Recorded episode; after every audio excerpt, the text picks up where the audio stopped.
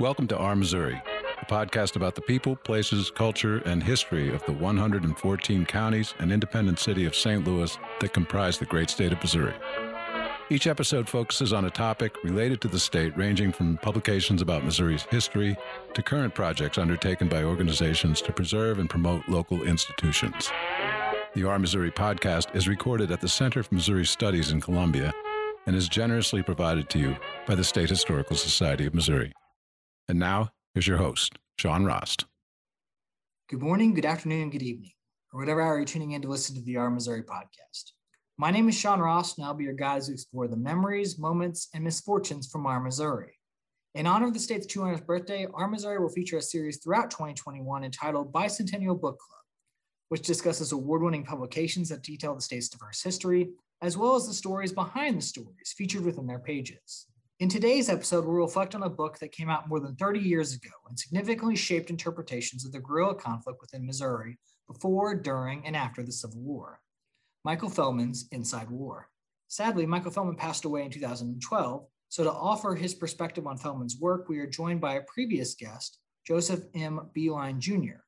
He holds a PhD in history from the University of Missouri and presently serves as an associate professor of history at Penn State Erie, the Behrend College. He is the author of Bushwhackers, Guerrilla Warfare, Manhood and the Household in Civil War, Missouri, and the editor of William Gregg's Civil War, The Battle to Shape the History of Guerrilla Warfare, and The Civil War Guerrilla, Unfolding the Black Flag in History, Memory, and Myth. Welcome to Our Missouri, Joe. Sean, it is great to be back. I, I, I'm really looking forward to this. Well, we are happy you're joining us again. And we're talking about Michael Fellman's Inside War, of course, and to kind of get a perspective on not only the book's history and legacy, but really what the book was about. Let's let's begin by looking at those kind of central arguments and claims. What is Fellman saying in this work at the very beginning there? Well, uh, the the first thing to sort of preface my response is is Fellman is saying a lot, and it's a it's a book that is that is um, I, don't even remember how many pages it is, but but probably close to 300 pages. But it's a dense book, not in terms of the writing. The writing is is beautiful, uh, but there's a lot of ideas, and so Fellman is is touching on a number of different topics. Uh, and I think if you were to ask three historians who are familiar with Fellman's book what Fellman's book is really about, you, you might get three very different responses, or, or just different, maybe not very different, but different responses. So uh, I think that to, to understand what this book is about, the central themes, the central arguments, we should we should try to stay out of the weeds here at first. And, and I kind of mean that literally, right? We're in the Missouri bush. So maybe maybe to get on top of it, I think the two big things here that Fellman is doing that were different for the time uh, in which he wrote the book and, and are, are still really um, significant now. Uh, the first is that Fellman makes the guerrilla war the war, right? So um, there was often this there, this old idea, and I think it goes back to Bruce Catton, and then um, and Daniel Sutherland has sort of brought it back as a sort of a straw man. But but this idea that the guerrilla war was a sideshow to the the main act of the Civil War, right? That that that really that you know that people that would make this argument that the guerrilla war is a sideshow would place you know maybe Grant and Lee at the center of the war's narrative, Gettysburg, Vicksburg, Shiloh. Th- those are all at the at the on the main stage, so to so to speak, and the guerrilla war is just this sort of side act you know, being played off in the shadows at, at, the, at the fringes of, of the fair or, or where, wherever we are. And what Fellman does is Fellman reorients us and says, huh uh the war was really like this. And most uh, people experience the war like this, you know, uh, um, through guerrilla warfare, through a much more irregular form of violence, quote unquote, irregular form of violence, that most Southern civilians or non combatants experience the war in this way, you know, and that very few people actually experience the war as Pickett's charge or as the fight around, you know, uh, Little Round Top or, or, or what have you. So that's the first thing he does. He reorients us and, and, and lets us see the war as, excuse me, lets us see the guerrilla war as the Civil War, the war. The second thing he does, sort of building off of, of the first, is that he erases that line between battlefront and homefront. he he he shows us that th- these were not two distinct spaces you know where the war's being fought over here and then back over here everything is fine and peaceful and all that so he he blurs that line he gets rid of that demarcation between the two and shows that the war engulfed everything and everyone not just the people you know on those quote unquote fields of battle but that the field of battle actually you know went into people's people's homes so we see him blurring the lines between soldiers and civilians, combatants, non-combatants, shows us that that, that a person could be a soldier one day and, and a civilian the next, or that people um, like like for instance, women, folks that we did not often consider as being participants in the war, were in fact, you know, participating in the war. Um, so he he really blurs the lines. And I'll say here, just uh, as building off that that second point here, blurring the lines. This is where Fellman's book really sort of fits in the historiography. It's a it's a central part of the dark turn. So he wasn't the first historian to write uh, uh, about the Civil War as being something darker, something that was not so romantic. Um, I think uh, Philip Paludan's book Victims came out in the early 1980s, so before Fellman's book. But when Fellman wrote this book and he blurred the line between civilians and soldiers, when, when he showed us that guerrilla warfare was really central to, to, to what the war was about, his book became central to that genre uh, of the dark turn and, and it remains sort of the most haunting book to my to my perspective of the dark turn in, in civil war history now you brought up historiography there and and that kind of takes us both back a little bit to read hall and kind of thinking about how to deconstruct a book in some ways. But when this book comes out 1989 you, you mentioned a little bit there about earlier on in, some studies of the civil war there but when people think about a long history of the Civil War, or even you know 19th century uh, Missouri and United States history, violence, gender studies, where was Inside War at at that point in 1989? What was the state of those fields in terms of what it was doing in relation to those other works? Yeah, that's a, that's a really important question, and it's important for for contextualizing this book. Fellman's on the cutting edge of a lot of uh, subfields of, of Civil War history, we might we might call them. Uh, the the big ones, which you you allude to here a little bit, Sean, are um, I mean, really, he looks at violence, you know, and and and and and approaches violence as its own sort of analytical category. He does um, some stuff with gender that it's at, at, the very sort of forefront of that field in, in the late 1980s. And then the last big thing he does, where he is, uh, I think, you know, way ahead of, of what's going on, uh, is with memory and memory studies. Um, so, and that's not to say that that there weren't people working on these things, like you know, with violence. You know, I mentioned Paludan's book Victims. So there's people that are working on these things, people that had even published on these things before. But like with gender studies, for instance, Fellman is not, I don't think he would consider, would have considered himself uh, a, a, scholar of gender by any means. But his two chapters here, the one on women as, as participants and victims, and then the one on uh, the guerrillas and Union soldiers, um, which he titles Brother Killers, fantastic title for that, for that chapter. That, I mean, that's masculinity studies there, right? The, the chapter on, on women, you know, he's looking at the, the way that women participated, their roles in, in in the conflict. Um, these are these are out front. Uh, many of the great works of gender and of, of women's history when it comes to the Civil War those are being published in the 1990s. So this is the late 80s. He's, he's sort of a, ahead of the curve a little bit on that. Now, I think gender scholars would have plenty to argue with Fellman about, about how he, you know, necessarily deals with women and men, but but he's doing it. You know, he's doing it before a lot of people are. And so you, you know, I can imagine he was probably making things up as as he went. And then memory, you know, um, David Blight's study race and reunion won't come out for a while after after this book is is published and so his his final chapter which is on the memory and how the you know the guerrillas sort of construct you know the myth and mythology uh, around their war and, and he then goes on to deconstruct it that stuff is way ahead of, of what people are doing. And then and and just to give you a, an idea of where this book fits with what else is being published what else is going on in the civil war at the time. So fellman's book is published in 1989 the year before fellman's book is published James McPherson uh, writes and publishes Battle Cry of Freedom, which is the you know, uh, sort of massive tome that, that will really come to be probably the most popular book on, on the Civil War in, in modern times.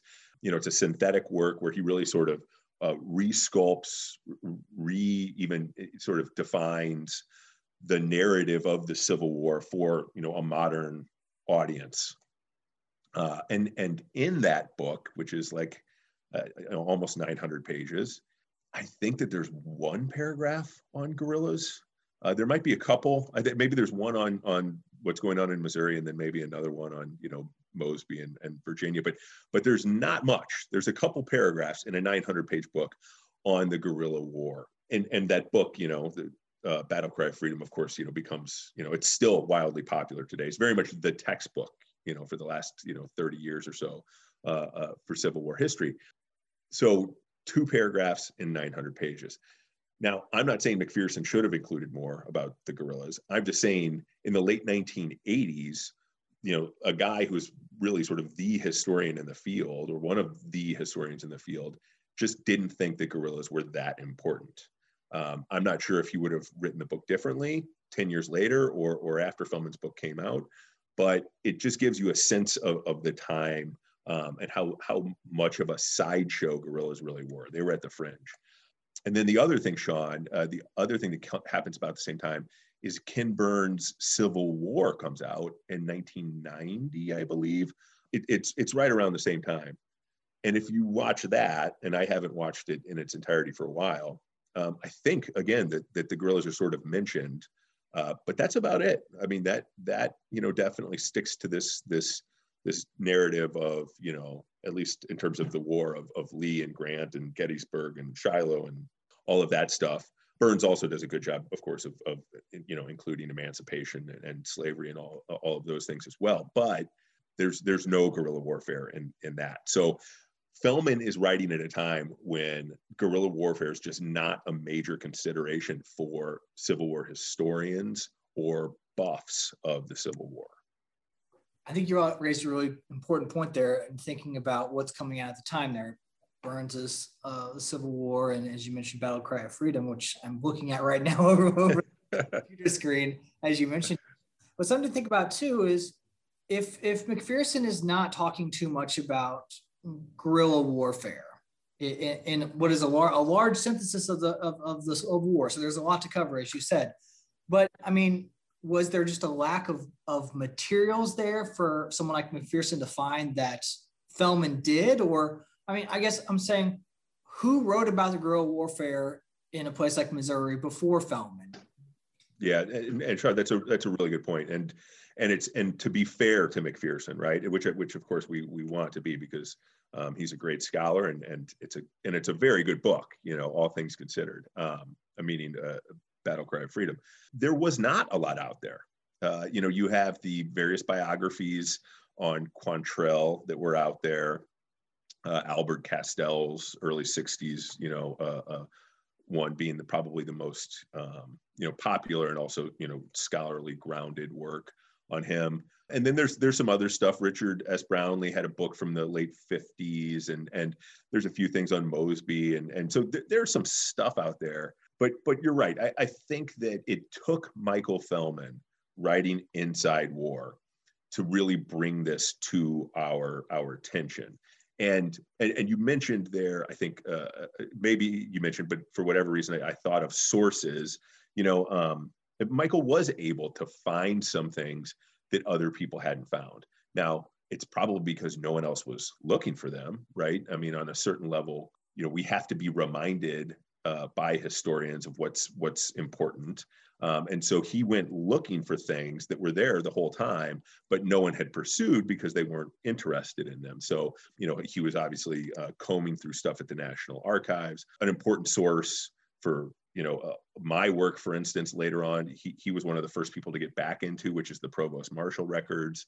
So um, yeah, so he was he was digging and digging and digging in places where other people had not yet dug at least not for you know almost 100 years since since the sources had been sort of cataloged and, and put away so yeah it really took uh, Fellman and his ability to get in deep to shine a light on all this so that guerrillas would be included on the next synthetic work, you know, the next, you know, sort of uh, uh, battle cry of freedom, if you will. And of course, they are now. Now, thinking forward in time here, the book comes out as we're sitting here now 32 years ago. How has scholarship changed because of Fellman's work?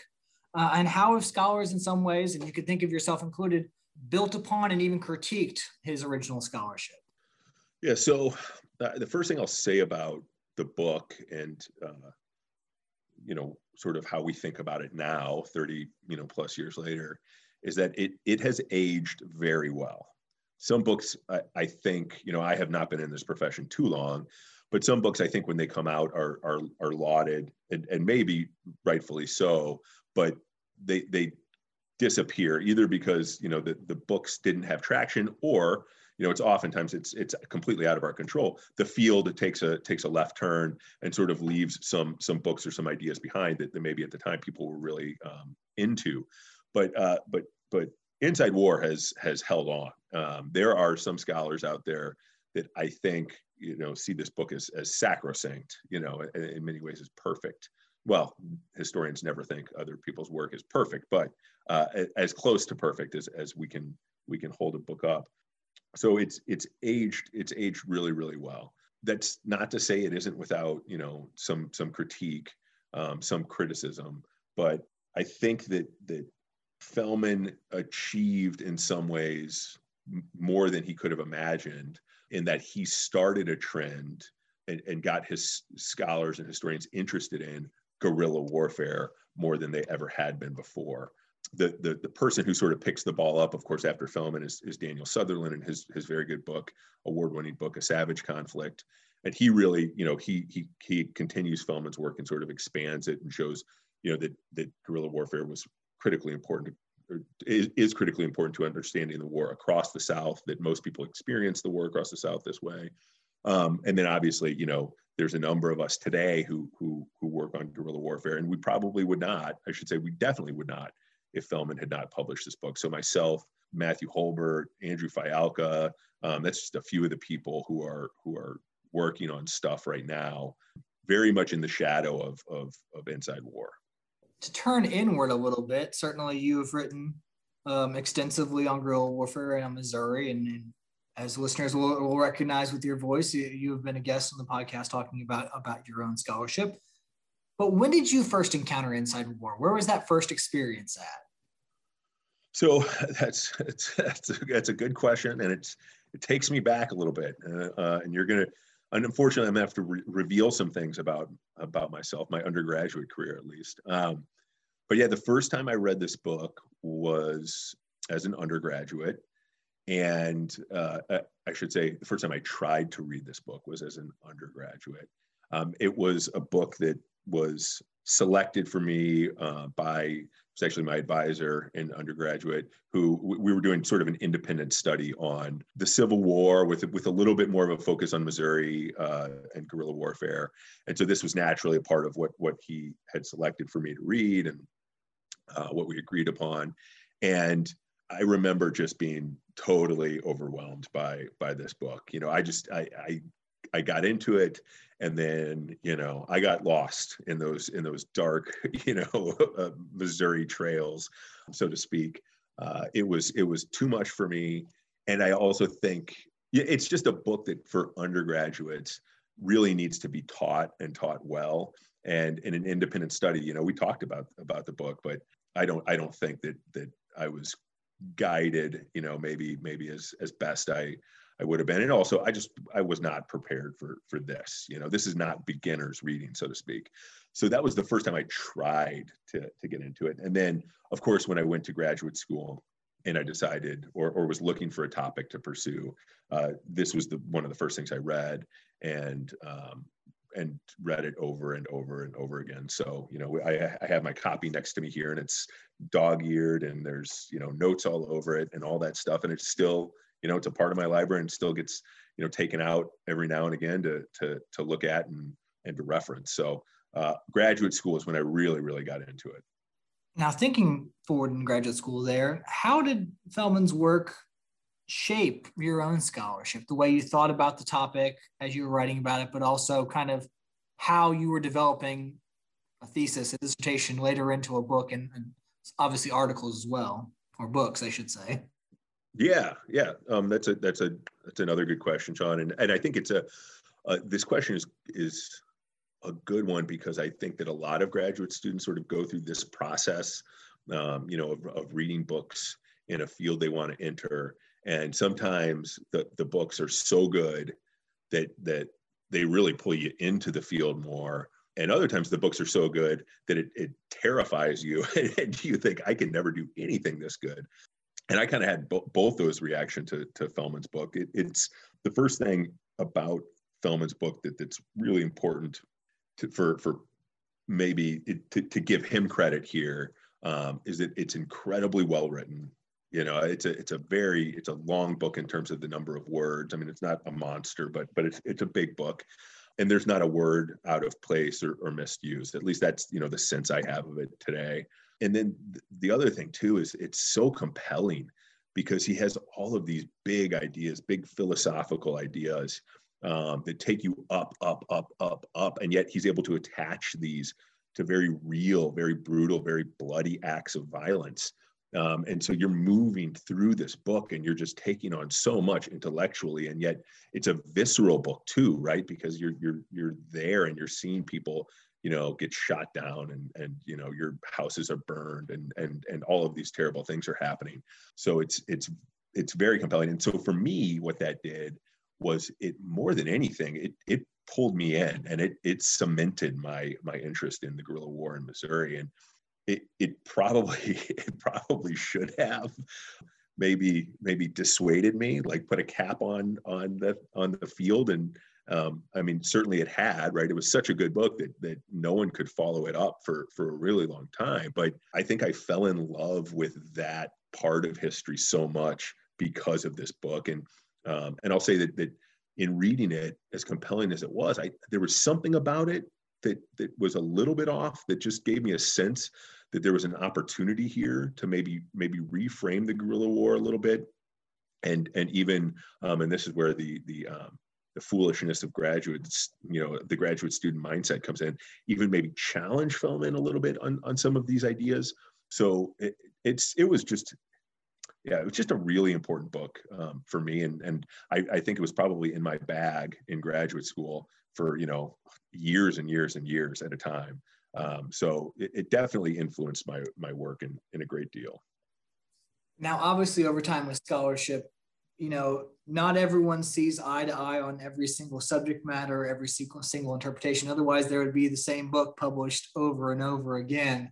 Um, so, thinking about a book that you were really attached to, a, a book that certainly shaped your scholarship, uh, obviously there's going to be differing interpretations. What are some of those differing interpretations in your own work compared to what Fellman found in 1989. Yeah, that's and that's and this is what we do, right? Like you said, Sean. This is um, this is how we improve what we know about the past. We we um, talk to each other, uh, so to speak. We debate, and sometimes we argue with each other, and and that's how we sort of build and build and build. You know, it's it's it, not to say that that we're competitive. I mean, plenty of people are in Civil War history. Um, but we do we do compete. You know, there there is a way in which you have to challenge other people and and and be prepared to have your ideas challenged. And then you know you you present your evidence, you present it as well as you can, and and you hope that that you know you're able to persuade people. Uh, and of course, that's you know, I, I, get the sense I didn't know Michael really well, but I get the sense that uh, Michael Fellman knew that better than just about anybody so he you know he his book was was criticized and and he you know had no problem criticizing others. So i i feel like it's safe for us to to engage um, his book on this level a little bit. And i i think the best way to start off in talking in, in taking a critical eye to to fellman's book is um, to look at the, the criticisms that that sort of most historians uh, would agree with um, and did at the time when the book came out.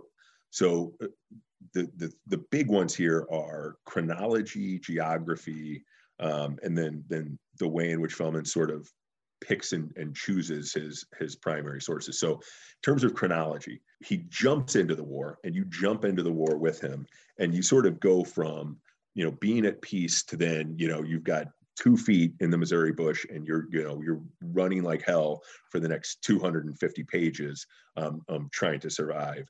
So th- there's not a lot of change over time here. We don't really see how, for instance, if we take violence, how it went from, you know, peacetime to, you know, mutilating the enemy's bodies. You know th- there's not a lot of explanation over you know 61 62 63 64 um, to where we get to really the darkest part of the guerrilla war. So in, in some ways the, the guerrillas just go from being normal farmers to being these brutal you know bloodthirsty killers and we don't see a lot of the evolution there. So chronology is, is a little bit of an issue. Geography is another one. If you're not from missouri and or you and or you don't know much about Missouri's experience during the Civil War, you, you probably wouldn't notice it with this book. But um, you know, Fellman doesn't do a lot to distinguish between what's happening in Western Missouri, what what's happening in maybe southeastern Missouri, what's happening in the Ozarks, what's happening you know up, up north close to the Iowa border. So so those were obviously very different areas. The fighting was very different. Even the guerrillas were fighting differently and had different, you know, um, sources of supply and and and material culture and all these different different things. They're fighting Union soldiers who are fighting differently from one another. So the geography just isn't there. So it's sort of like he just takes Missouri and outside of St. Louis, you know, just sort of says this is how the war was. You know that so we we can look at what's happening in you know northwestern missouri and it's just the same as what's happening in southeastern missouri and um, so on and so forth. And and that gives us a little bit of a distorted sense of what's actually what's actually happening.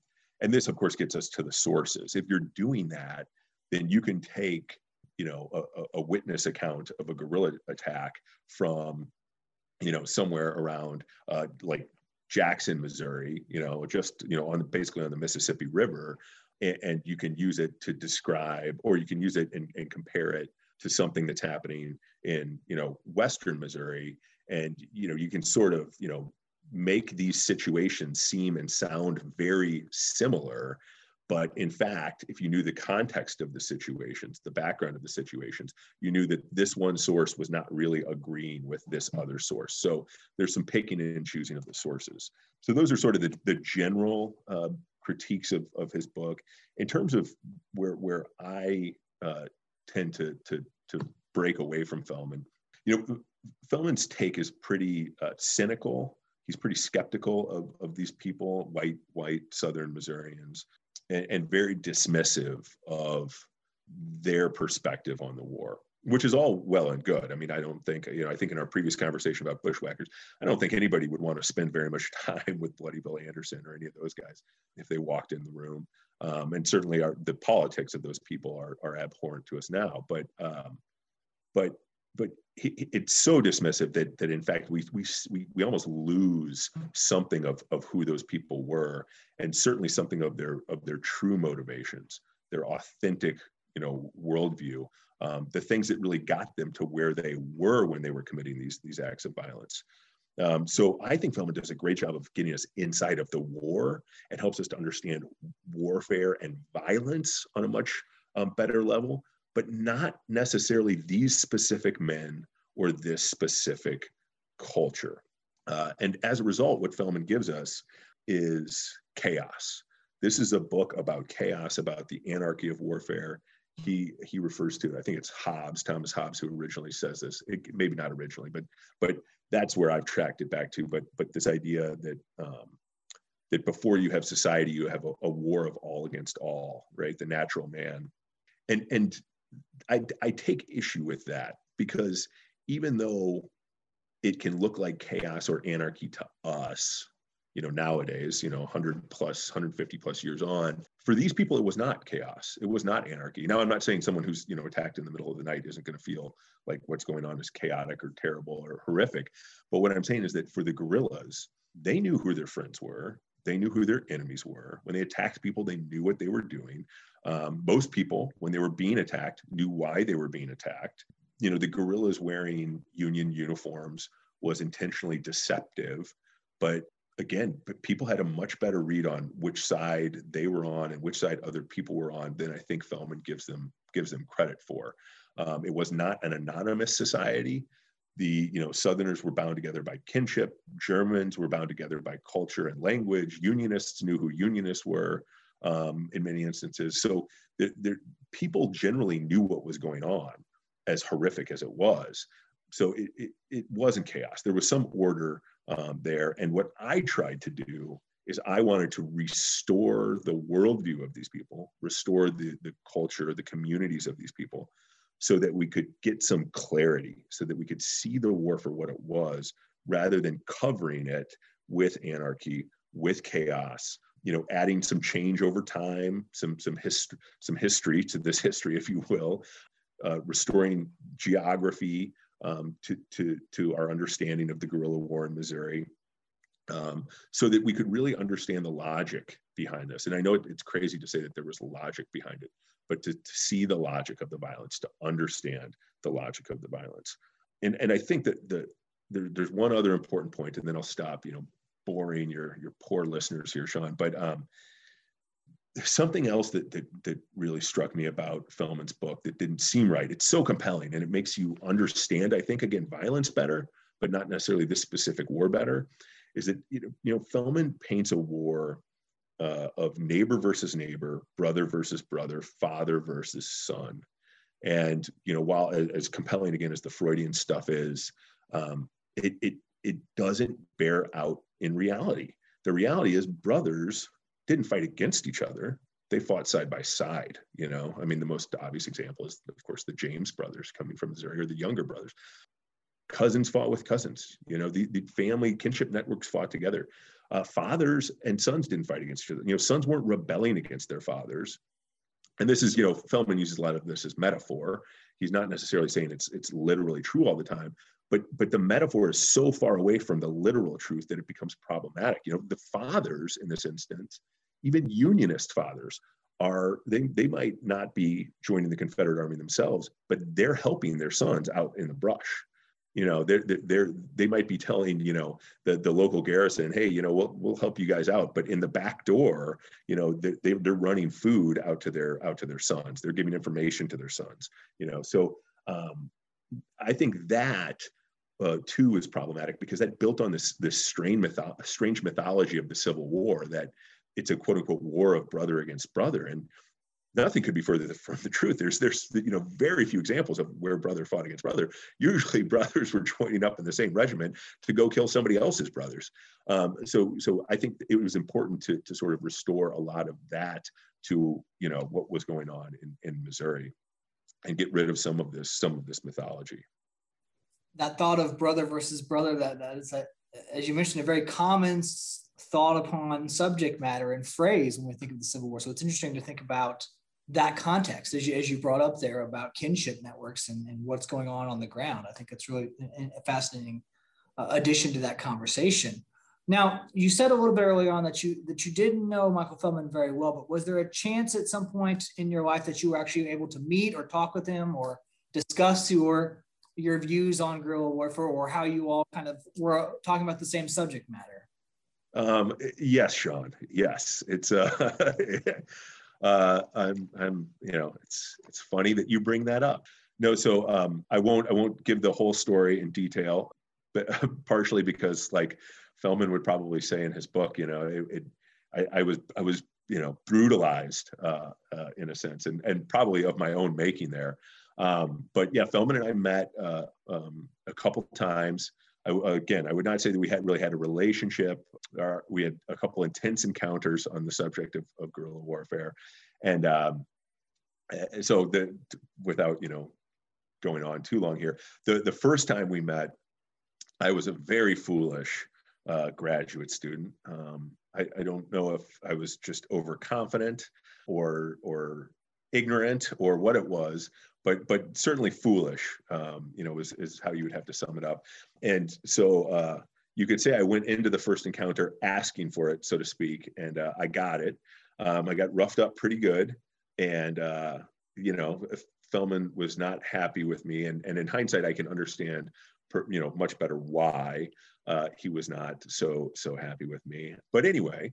Uh, I got roughed up pretty good, um, you know, left there limping and bleeding but luckily we had a we had a second encounter not too long after that you know, after the after the wounds healed up and scarred over and all that, and I, you know, went back into the to the fray. And our second meeting was not not not nearly as antagonistic, not even antagonistic at all. And um, and after you know we both presented, he pulled me aside sort of at the end of of this event, and you know he, he had some nice things to say. And I won't I'll keep those words between me me and him, but uh, he was he was very nice. Um, and, uh, and so that was was much more cordial. And then uh, we were going to have a third meeting. You know, I was presenting a paper at a conference, and I was um, it, I, I, assumed he was going to be there. I thought he was going to be there for sure. And uh, and unfortunately, that was right around the time that he passed away. So um, we did not get to have you know any more uh, encounters. And and you know it's it it was a really sad thing when when when Michael passed for a lot of reasons. Um, of course, you know, the man has a family, um, wife, kids, I, I, I think maybe grandkids. Um, so that's, it's very sad when, when, you know, someone passes away and, and there's all those people there who, you know, no longer have this person in their life. A little bit more selfishly, it, it, it's sad that the Civil War, um, the Civil War history doesn't have him around anymore. Um, he was pugnacious and riled some people up and, and i know he rubbed some people the wrong way but he was also a, a, a fantastic scholar to have among our ranks. You know we needed this guy um, and he's he's no longer here and it's a huge huge void um, in the field and then and then very selfishly i you know i would like to have some more arguments with him about the guerrillas and about guerrilla war and i can't well not not really um, you know i do have like i said my dog-eared copy of inside war. So whenever I, I guess whenever I get in a fighting mood, I can always go take it off the shelf and, um, and, and, you know, get into an argument, so to speak. And um, I'll probably be disappointed at how often he defeats me, uh, even today after he's long gone. But, um, but you know, and that, that's a funny thing, Sean. And I should, I should, I should mention that. And I've thought about that since um, Michael passed. Is uh, it, in a way there is an afterlife for historians that that only really professional historians can appreciate, um, or or writers who who would use our our work can appreciate. And that's uh, you can find that in the way that we cite each other and talk about each other. So you know, even as I cite you know Fellman today, you know whatever I'm working on, if his if his work is relevant and it and it comes up and I and I talk about him, you know we don't quote each other in the past tense even after we've died so you know i i i won't be saying michael fellman said I'll be saying, you know, in Inside War, Michael Fellman says, you know, this or that about about the guerrillas. So that's kind of a nice thing, you know. In a way, the conversation lives on, our debates live on, our arguments live on, and it's also a great credit to his book that you know, of course, that it's still relevant, that people are, you know, that he still gets to have it out with people um, long after he's he's passed away. Now, turning here towards the end, thinking about your own work, and we talked, of course, about bushwhackers um, in a previous conversation, but what are some projects on, you're working on now? Both you could think of the continuation of guerrilla warfare or even new stuff as well. Yeah, so um, the the biggest project I'm working on, I mean, the, the thing that I've spent the most time working on of late is a new biography on William Clark Quantrill. It, will be, you know, I mean, depending on when it when it comes out, uh, it'll be the the first scholarly biography, meaning you know the first book written by an academic scholar on Quantrill in 60 years or so. Uh, I mentioned Albert Castel's book, you know, comes from the, the early 1960s, 60, 61, somewhere around there, uh, maybe 62. And um, you know he's he's he published a, a couple a, new version of that at least maybe one or two, but it's the same book. So really the first new research on on Quantrill by a historian in 60 years. Um, and I'm able to kind of do both things with that. You know I'm able to keep one foot in the guerrilla war because of course Quantrill becomes you know arguably the most powerful and infamous guerrilla leader of the war um, but it, but it lets me branch out into some other things that I'm interested in um, so a great deal of the book, um, really the first half of the book, focuses on Quantrill's time in the antebellum West and, and sort of how he becomes a man in in that context. You know, in in Kansas, uh, you know, in the 1850s, you know, crossing the the, the plains and and the, the Rocky Mountains, spending time in Utah, being a part of the Pikes Peak Gold Rush uh, you know, uh, that various stuff, spending his time in, in, in, Lawrence, Kansas, you know, when he comes back, so it gets gives me a chance to to explore 19th century manhood uh, manhood that, that comes into contact with with you know or conflict with other forms of, of masculinity whether it's native american um, african american north south you know we see all these different identities and and masculinities converging together there in the west so um, i get to do that um, but but really what what drives the book is looking at quantrill as a man and in particular as a white man. So looking at, at where race and gender uh, informed his worldview, how other people saw him, how he saw other people, you know, all of that stuff. And, and it helps explain how a guy who's born in Ohio, you know, um, ends up being, you know, ultimately a, a Southern um, guerrilla fighter. So that's primarily where where where my work is is headed now. You know, that uh, there's all sorts of other little projects I'm, I'm dabbling in, but I think that's probably the biggest one. And um, uh, it's not, it, hasn't been, uh, or it's not under contract. I've been offered a, a, contract on it, but before I, I actually sign that thing, I don't know too much about when it's going to come out or, or anything like that. But hopefully 2022, uh, we'll get that thing out. And um, that would be, I, would be interested to know what, what, what Fellman thought about that. But again, you know, sadly, he's not here to, to tell us. Well, thank you very much again for joining me, Joe. Sean, it, it, was my pleasure. I hope we we did inside war some some justice here. You know, it, it's a it's a big big book in terms of its significance. And uh, you know, I was really honored that you asked me to to talk about it because it does. It's still very much alive in our field of, of guerrilla studies. And anyone who wants to know, you know, about the guerrilla war in Missouri, uh, I would highly recommend that they that they jump in and and try this book out and, and be willing to give it more than one try. You know, you might be like me and get stumped that first time. But yeah, it's a it's a fantastic book and and uh, I really am honored. Thank you, Sean. Thank you for listening to the Our Missouri podcast. If you would like to learn more about the podcast, including past and future episodes, information about guests, and upcoming events, please visit our website at shsmo.org forward slash our dash Missouri.